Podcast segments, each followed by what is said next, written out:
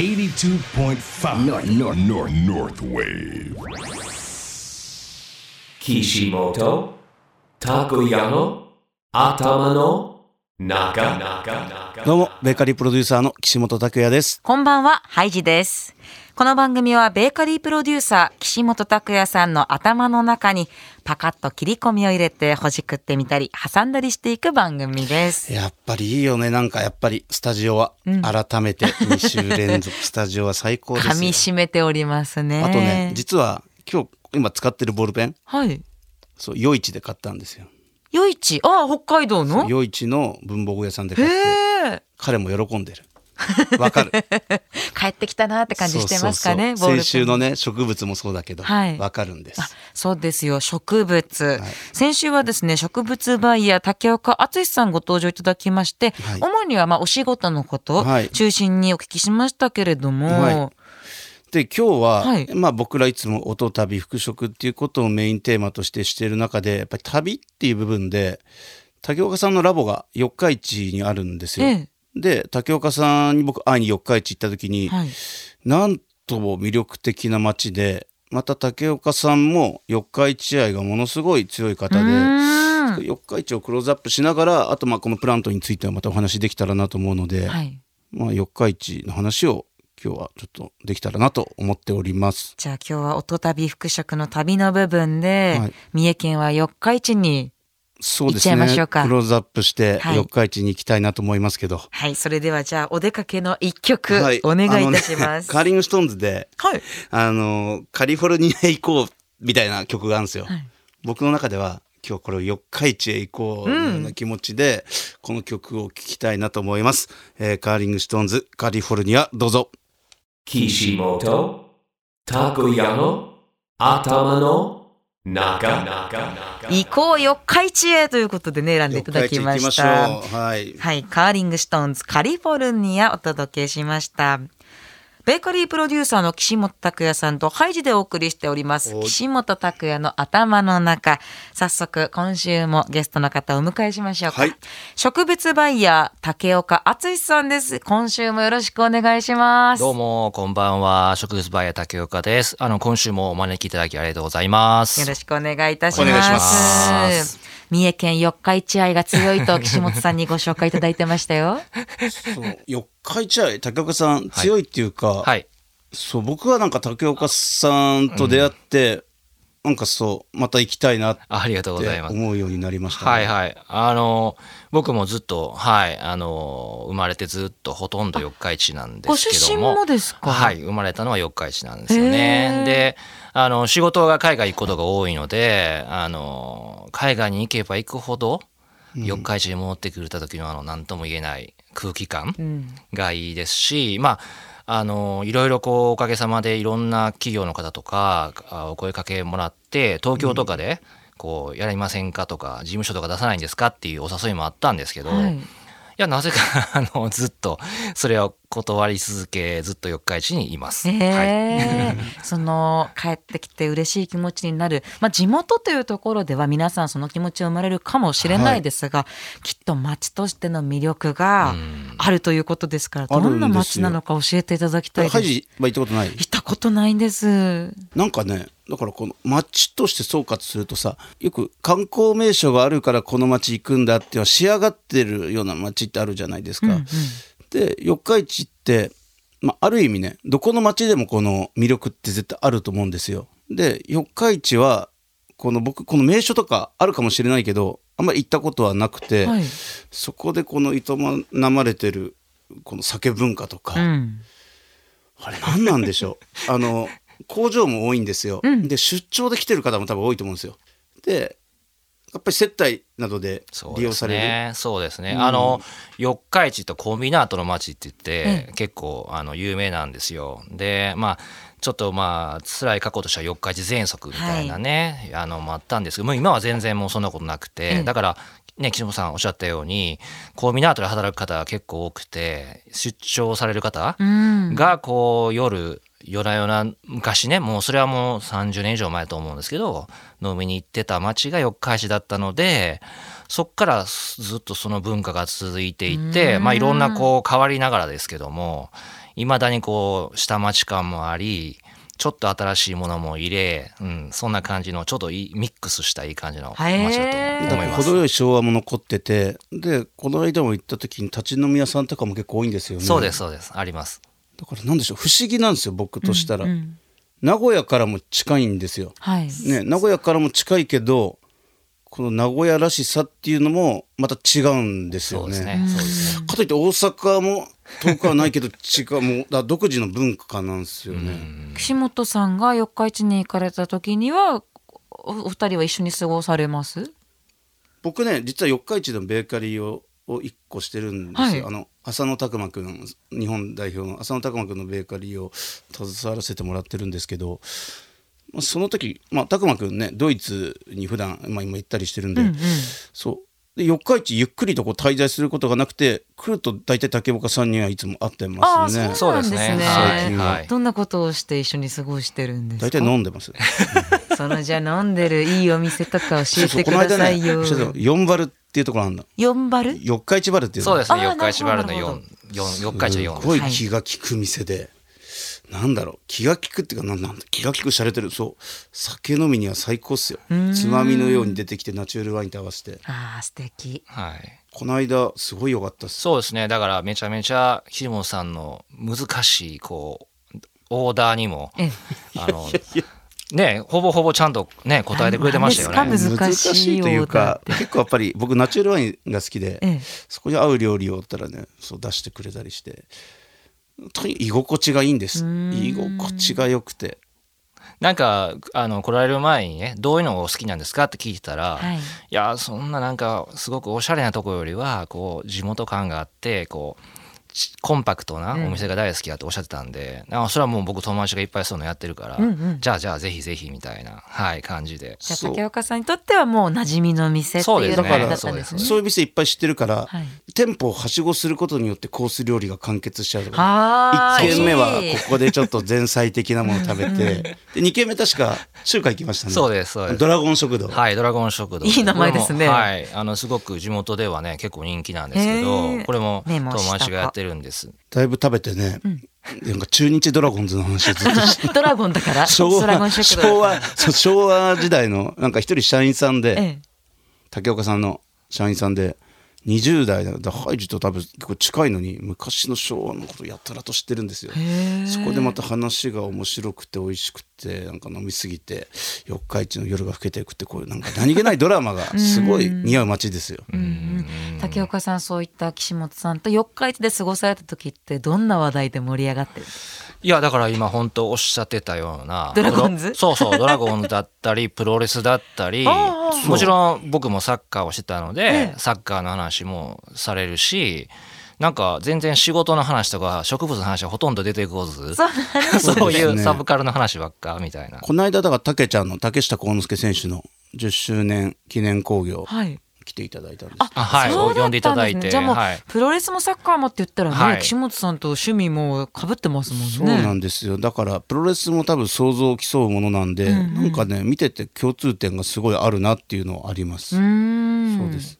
でもね僕ね多分松竹園さんも四日市の街だから異様に合うのかなってすごい気がするんですよ。なるほど。松竹そう街にそう彩りを与えてるんです、ねうん。お店ですよね。そうです、はい東京よりも四日市の中でうん。いい味を出してんだよな。うん。ハイジもね だから例えばアウェーの試合とかあるでしょ。前はい言ってたよ名古屋。あ名古屋あは行ったことあるんです足伸ばせば1時間かかんないですか？かかんない。30分ぐらいです。あじゃあもうすぐ近くですね、本当四日市とか機会あったら行きたいな。絶対好きだと思ういやー間違いないでしょうだって。そう。私もお酒飲むんですよ。酒飲んで。楽しみにしてます。竹岡さん気配りができる方だから、ん。この方に合うにはこの店って選ぶセンスが抜群。いえいえいえ。あの結構はしごする方なので、ええあのそれがどうかなと思ったけど岸本さんもはしご大好きみたいだったんで、はしご前提ですよ。ぴったり1段目でしたね2段目3段目。はい。すごい良かったです、はい楽しかったです、それでははこの四日市旅ここで一曲いきましょうか？四日市旅なんですけど、実はこの間横浜に竹岡さんお越しいただいた時に 馬車道ってあるんですよ。はい。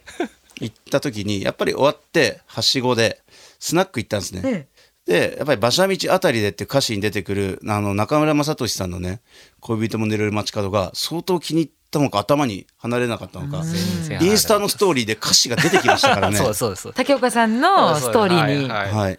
もうずーっと岸本さんのあの声がずっと僕の頭の中でこうエンドレスにずしばらくカラオケが流れてましたから、はい。はいはい。だから今日はねそこも記念してそう僕と竹岡さんの四日市の中に馬車道って含まれてるんです。わかりました。今日は行きたいと思います。中村雅俊さんの恋人も濡れる街角。どうぞ。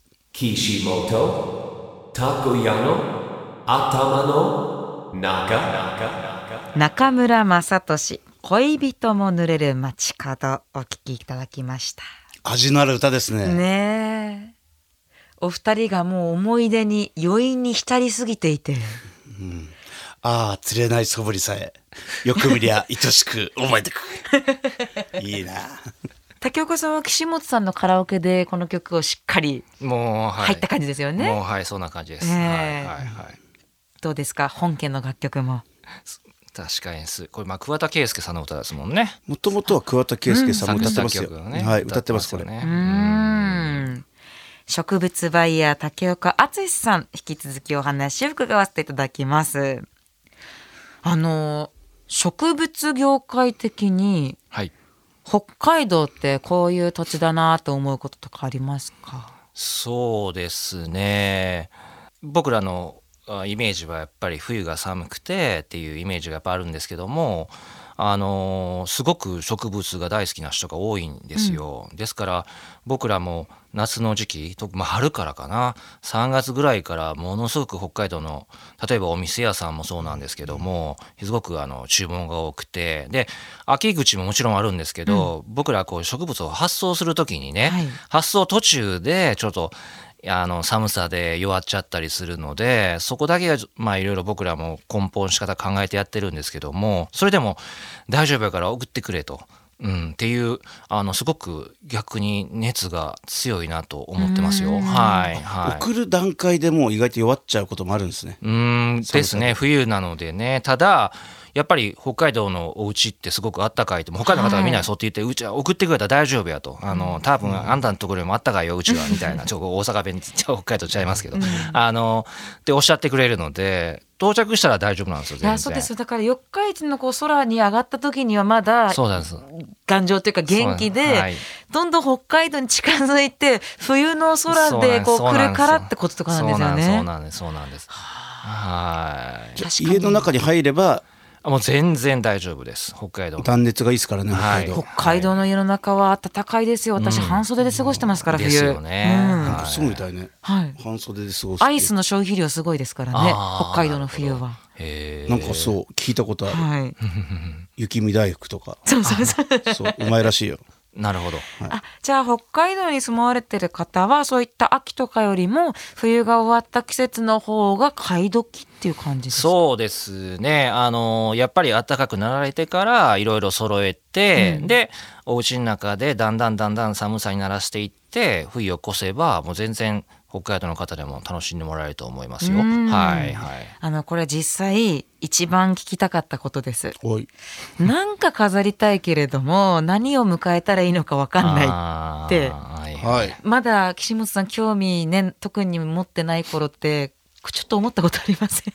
あこの何の植物を揃えたらいいかってこと？そうそうそうそう。僕ねそこって最初竹岡さんと仲良くなったから逆にその感覚が欲しいんで、はい。人の感覚って欲しいんですよ、ええやっぱり自分のアイデアだけだと限界が来て出会うことによってさらに新たなスパイスが生まれると思うんであえて竹岡さんに俺任せちゃうああ何を揃えたらいいかとか。だから逆にひょっとしたらもっとシャープなのが良かったのかなとか思うかもしれないけど竹岡さんにお任せするのとあと比較的やっぱり育てやすいものうん。ですよね。それは大事ですやっよね。ぱりあの今日外出も多いんでそこはいつも意識してます。だからじゃあ任せちゃう意外と。初心者に一押しできる植物なんてありますか？うーんそうですねあの大体皆さんやっぱり枯らしちゃうからうちは何何でもみんな枯らしちゃうんだよってよくねおっしゃられるんだけど、あのー冬になったら冬眠するような植物っていっぱいあるんですよ。休眠って言うんですけどね冬眠っていうよりは、うん。うん。そういう植物は、まあ、どんな上手にやったって冬には葉っぱが落ちるんですよね。ただまた春になると新芽が出てくる。こういう植物を逆にねただ冬の間葉っぱがないけど、それはその日本ってこう四季があって、日本人ってやっぱ春になったら桜が咲いてみんなすごくね喜ぶじゃないですか。それと一緒で春になったら新芽が出てくるような植物にされたら僕はそんな枯れるってことはないんじゃないかなと思ってます。うん。季節感じるからいいよね。そうですよね。なんか共に生きてる感じがするじゃないですか、それがまた家の中で感じられたりとかするといいですよそう。ね。よく外とかのねよく街路樹とか見てこういう感じることあるかもしれないけど、もっと身近だとね先週の回でおっしゃってましたけど本当にペットのような感覚、あ俺竹岡さんに1個質問だったんですけど、はい。僕結構よくこの人に合わせてこのお店選びもそうだったり意外と洋服とかもそうなんですよ。はい。で例えばハイジに合わせるようなこの植物うん。だったらどういうのを提案します、あのー逆にねなんかこうパッと普通こう普通の人やったら多分お花がバーッと咲いて緑緑したね可愛い葉っぱついたやつっていう風なイメージがあるかもしれませんけど、僕はパッとこうお会いさせてもらって話してたら逆にね例えば柱サボテンっていうサボテンがあるんですけはい、ども、柱サボテン。柱サボテンそうです。これもいろんな種類があるんですけどね。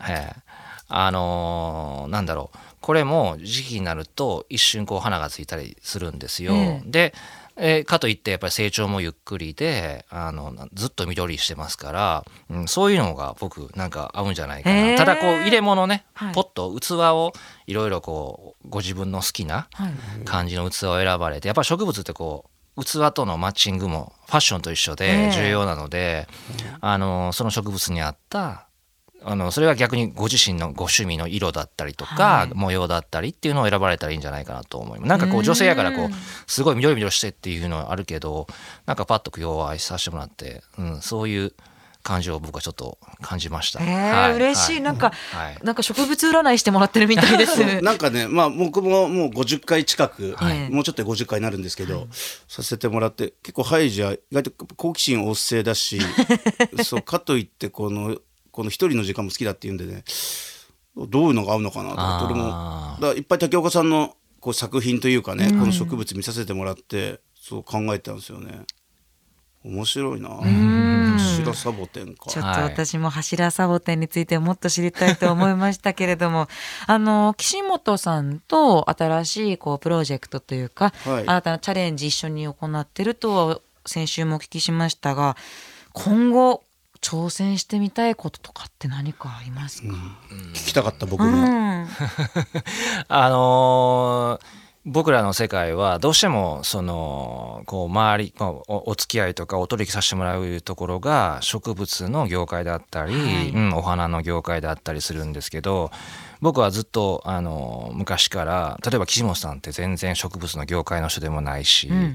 あのでもそういう多業種の方、うん、で特にこうファッションだったりとかインテリアだったりとかが大好きなそういう業業種の方たちといろんなコラボをして、まだこう植物のことをあんまり知らないさっきねハイさんおっしゃったように枯らしちゃうんだよっていう方らに本当の楽しみ方っていうのをこう伝えたいなと。どうしてもね植物業界も全然僕らもお世話になっててもちろんそのリスペクトしてますけどどうしてもこう偏っちゃうというかなんかどんどんどんどんそのもっと珍しいやつもっと珍しいやつになってくると逆に本来の植物の楽しみ方とか良さっていうのがなかなかこう伝わりにくいんですよ。ででもそのさっきおっしゃったように全く見たことないわって言ってもらえるとものすごく僕らもテンション上がって、うん。そういう方らにアプローチするにはどうしたらいいのかな。じゃあ普通のプラスチックのポットじゃあかんよな。そしたらやっぱりこう手作りのポットの方がいいよねとか、はい。うん。そんな風に思っています。へはい。え、これからもご活躍が楽しみですよね。そうですね。だからうん。多分この型にとらわれないでそこでこの補い合っていくってなんかどんどんだからこのボーダレスになってますよね、うんなん。うんかそんな意味では僕は竹岡さんに本当にね2022年本当に影響を受けた方の一人なんで。いえいえこちらこそ。来年ももっともっとまたねなんかいろんなことをやるかもしれないですよ、うん楽しみにしてます。パンと植物はどうなんだろうね。お、酵母も生き物ですから。はい。うん。ね、何か、ん。このブレストが楽しいんですよ、うんうん。そう。ブレストが最高のクリエーションだと思ってますよ。あなるほど、一つちょっとアイディアなんですけど、はい。植物の形をしたパンを作るとかね。あ面白いっすね。だから中に何が入ってるかこれが岸本さんのいろんなこれからのアイデアじゃないですか。アフリカの植物の中に何が入ってるかとかね、はい。えーえーえー。植物は好きな人は絶対買うと思いますよ。確かに。こういうあの丸い形した植物開墾植物だったりっていうのはいっぱいあって多分パンにしても絶対いけると思うし、おはい、どうでしょう社長このアイディアは。無限大だから面白いんじゃないですか。だって例えばさほら昆虫とかもさちょっと前までは今すごい結構東南アジア行くとみんな昆虫食べるでしょ。植物とかも本当無限大だからいろいろとありますよね。すごい楽しみになってきたし。またこのセンスアップした途中経過っていうのでまた来年とか竹岡さんにお越しいただいてもねまたこれはこれで面白いな。そうですよね。なんか多分リスナーの皆さんもこうなんかラジオ聞きながら共になんか成長して頑張れたら あるんでそうですね。ちょっとうちらのセンスアップを来年またお披露目をできたらと思います。でね。終わってからの一杯。植物パンはいかにというところですけれどもね、えー2週にわたってお話を伺いました。植物バイヤー竹岡敦さん。お店は三重県四日市市にあります。ボタニックライフラボラトリー。ウェブで検索したいという方は松竹園っていう名前で。はい、松竹園アルファベットで検索してみてください。ということで竹岡さん楽しいお話たくさんありがとうございましこちたらこそありがとうございましぜひたまたよろしくお願いします今日はあれですか？やっぱりすすきのですか？もちろん北海道のじゃあ満喫を。三人ですすきの行きますしますかなんかまたいろんな話してね、ええなんかそこからね生まれたらいいですよね。うん、それではすすきのに行ってまいります。はい。それでは良い週末をベーカリープロデューサーの岸本拓也でした。ハイジでした。